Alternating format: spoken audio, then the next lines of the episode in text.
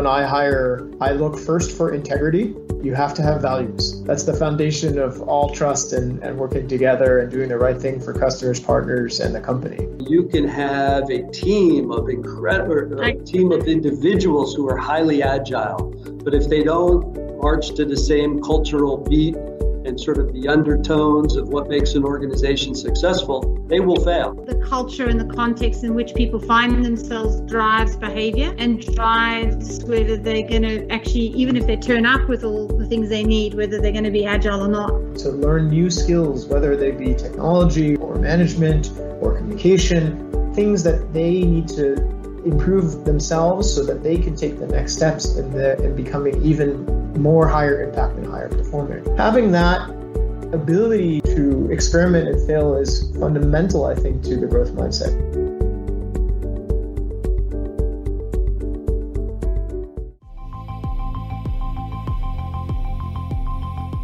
Today, we are lucky to have our three interesting minds, three panelists. The first one well, is our lady, it's Susan Mackie. Susan Mackie is the CEO of Growth Mindset Institute and also the co-founder and a member of the research team of Professor Carol Dweck. And we also have Michael DeStefano. Michael is the president of Asia Pacific of Korn Ferry. Yeah, and we also have Rome. Okay, welcome. So how, how are you doing? What we're doing is, so Korn Ferry tries to study everything in the workplace. We like to say that we know more about human performance at work than any other company on the planet. Although I assure you, Microsoft, if they really dig into the data, they know more about human performance at work than any other company on the planet. Yeah. Uh, but nevertheless, so we, we've kind of studied, we study competencies, we study frameworks, we study networks, we study teams, we study, study leadership, personality, culture, you name it, every kind of dimension. And, and effectively, five has sort of risen to the top not only for operating in a purpose driven and a growth mindset environment, but also one that would sustain digital transformation and sort of enable and empower your organization to succeed as you move forward following your purpose. And so, so quickly, and I, I believe there'll be a visual aid, so you don't have to write all these down. But um, number one is empowerment and alignment. So again, if we've got our purpose straight, do we all agree what are we trying to do in the organization? then does the organization foster an environment where we feel empowered to do our job, but also aligned between one another so that the right hand knows what the left hand is doing? And again, we're all moving forward in what's becoming a very flexible, very fluid, and dynamic operating environment. Um, the second one is openness and transparency. So the research would indicate that the command and control is the hierarchies are really flattening and becoming a lot more uh, autonomous amongst either small groups or departments or regions or even individuals. And I think that you know we see organizations that open that operate in open and transparent cultures and environments. They're able to achieve things faster. There's a much greater, higher level of trust and mutual support on one another, and that moves things uh, down the path. Number three is connectivity. And I think that's what we're talking about here, whether it be new technology tools or whether it's on and off, or whether it's I'm going to use this tool for this mode of communication and this other platform for something else. And really starting to organize hey, this is how we're going to communicate. This is when we'll use this tool. This is the platform that we'll use. Um, and companies that really streamline that and organize it and get consistency are able, obviously, to achieve things a lot faster. Um, number four is discipline and focus. So somebody's got to measure all this stuff. So it's wonderful to have a purpose. It's wonderful to be flat and open and transparent. But we got to know exactly what are we trying to achieve, when are we trying to achieve it by, and how are we going to measure it to understand if we're being successful or not. And then finally, all of that kind of comes together around this magical concept of agility. And so we find that the companies that are the most agile, uh, that can, can, control and contain all these other four ingredients, those are the ones that outperform. And the most agile, our research would indicate that the most agile companies outperform their peer group by almost any financial metric by somewhere about 25%. whenever Korn Ferry does a lot of recruiting, and so if anybody ever asks me what's the number one thing I should look for when I'm recruiting talent, uh, my, my answer is always recruit the agile. So you can measure for agility how predisposed somebody is, how well they do in an ambiguous environment. Um, do they know what to do when they don't know what to do? That kind of thing. But only 15% of us have the maximum quotient for agile thinking, agile predisposition. So companies that can get the most of those 15 percenters who are truly agile, who embody this framework for digital transformation and sustainability, driven around purpose, are definitely going to succeed. So I think if I could offer one piece of advice with regards to how can an organization look at their own transformation and sustainability, I would say take a look at those five dimensions.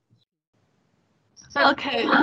I'm curious though. So if if, yes. if you hire most agile people, so I mean, I mean, look, measurement's a whole hot issue because a lot of biases in personality measurements, a lot of skewing. I'm curious if you take most, you can hire the most agile and you put them in a context that's not supportive and doesn't have the psychological safety, what happens? And I think that's the big, I think that's what Microsoft really understood from the perspective of culture and supporting individuals to grow. You know, you can have, I think one of the things Microsoft looked at is talent and realized, you know, they could go to the top schools, but that didn't mean that it was going to grow the company, that they had to have greater diversity in who they actually looked at and considered as talent. I mean, and I think that's one of the interesting questions around that notion of talent. Yeah, we'll let Ron weigh in from a Microsoft perspective, sure. But uh, you know, the second thing I always say with regards to recruiting is you get hired for what you know, and you get fired for who you are. And so you can have a team of incredible, a team of individuals who are highly agile, but if they don't march to the same cultural beat and sort of the undertones of what makes an organization successful, they will fail. So you're absolutely right. It's kind of like chocolate and peanut butter coming together to make that delicious candy. You can't have agility without culture, and you can't have culture without agility. Yeah, that, that, I think that's exactly right. Right, Michael. I, I I was going to add that for me, when I hire, I look first for integrity. Right, you have to have values. that's the foundation of all trust and, and working together and doing the right thing for customers, partners, and the company. And then more and more I've looked for the agility or growth mindset. So I try to ask questions that that that for, candidates to demonstrate that they've already demonstrated agility and growth mindset in their prior prior roles, right, in their prior jobs. And so I think that that's the the hallmark of success because it's going forward because it's so hard to know what's going to be needed in a year, two years, five years from now, right? And so you you hire for people who have the integrity to do the right thing and make the right judgment, and then the agility and growth mindset to be able to learn fast and and and be willing to try new things and experiment and fail and learn from that and get stronger. And so I think that that's it's not easy, but I think that that's what what, what I'm typically looking for. So we measure. So we've built a assessment tool. It's taken us two and a half years. We did it on the data of 5,000 people initially. So we can actually assess fixed mindset triggers and growth mindset responses. Um, and we've actually just translated that into um, Mandarin. So ILS in China actually has, it's actually, we've coded it in China, by the way. So that assessment is now live in China, which was an interesting process. What's interesting search in the first 5,000. We did it in a global. And what's interesting is how mindset and integrity, integrity are linked. Um, so that sometimes people who have fixed a large component of fixed mindset triggers when they're fearful, because the context makes them fearful, that integrity can drop down. So when we measure growth mindset cultures, we see much more cutting corners, cheating when we see a more fixed mindset culture. In a growth mindset culture, we see a different response. And I think what's been interesting is measuring um, what different, where people are within terms of their mindset, but also understanding a mixture of fixed and that back to the point of two things. I think one, the culture and the context in which people find themselves drives behavior and drives whether they're going to actually, even if they turn up with all the things they need, whether they're going to be agile or not. The second part I think that really matters is in mindset is really around self-determination. And so Michael touches on that, and then you've backed it up a bit, Rowan, which is this idea that mindset is made up of really self-determination, which is autonomy, mastery. So the sense of do I have autonomy? Do I have a say, or am I able to do the things I need? Do I have a combination of the capability and the capacity, the mental capacity? And then do I have sense of mastery? Am I supported to master new things? Because I may have a weakness that I need to work on, and am I supported to grow and develop beyond that? And then the last one is relatedness, which is very which is purpose. And what's interesting with relatedness is that you cannot have accountability if you do not have clear clarity with feedback along the way. It just doesn't happen. Uh, so it's interesting how this idea of purpose really ties back into self-determination theory, which is what drives motivation and growth. So uh, before we go go further about Microsoft case, uh, I, am very happy we have brought a very interesting topic about the mindset because Michael shared about the five dimensions. All the dimensions, all the behaviors actually are driven by mindset. And just now, Ron and Susan, you have both raised a, a keywords, growth mindset. And could we have the the, the Susan to introduce more about the concept about of this growth mindset to help us understand better. Yeah. Thank you. So the concept of the let, growth mindset. Yeah. Let's start with the definition. So we've got to be very careful because in version one of the research, we talked about fixed versus growth. We're now in what is version, and we're starting to also understand growth mindset and brain chemicals. So we're starting to really understand how the reward systems of the brain work with growth mindset. Mm-hmm. And so I think the first thing I've got to frame is that it's a meaning system. So your mindset makes meaning. And that drives whether you have a fixed mindset response or a growth mindset response. And a mixture of both. There's no one on the planet that doesn't have a fixed mindset moment. And so when you're faced with a challenge or a setback or getting out of your comfort zone, what's the narrative that goes on in the organization and in your own head about how you view the situation? And so this is like a working hypothesis. You kind of, because remember, your mindset is affected by the context and the people that you work with.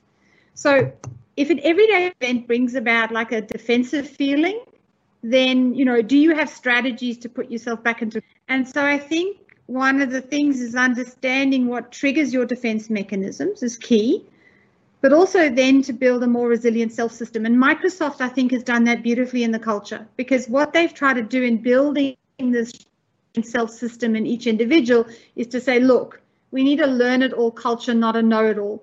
You know, Satya Nadella talks about how learn it all always outstrip a know it all, even if they have more capability when they start. And so this the idea of being supportive rather than critical, being brave rather than, and there's actually an interesting neuroscience construct around um, courage and fear. We actually have a mechanism in the brain that can actually over fear by leaning into challenges, and it's called the courage reflex. And what's interesting about the courage reflex is when you lean in, when you say, the friction I'm feeling here is this, and the, the only thing that's going to help me grow is effort, being uncomfortable, and actually taking things on. Now, with effort, in mindset, effort is a big conversation because it's not effort that if you're not getting anywhere, that that's going to help you. It's about, hang on, this effort may not be getting anywhere. What other strategies can we try? Can I get some help from someone else? So the the effort bit's really important. Yeah. Thank you all. It's very inspiring and insightful. But the high P hours are always goes faster, right? so it's time for us to say goodbye and wrap up this kind this panel. And thank you all again for your time and wisdom. And and uh, I hope like next time we can meet uh, offline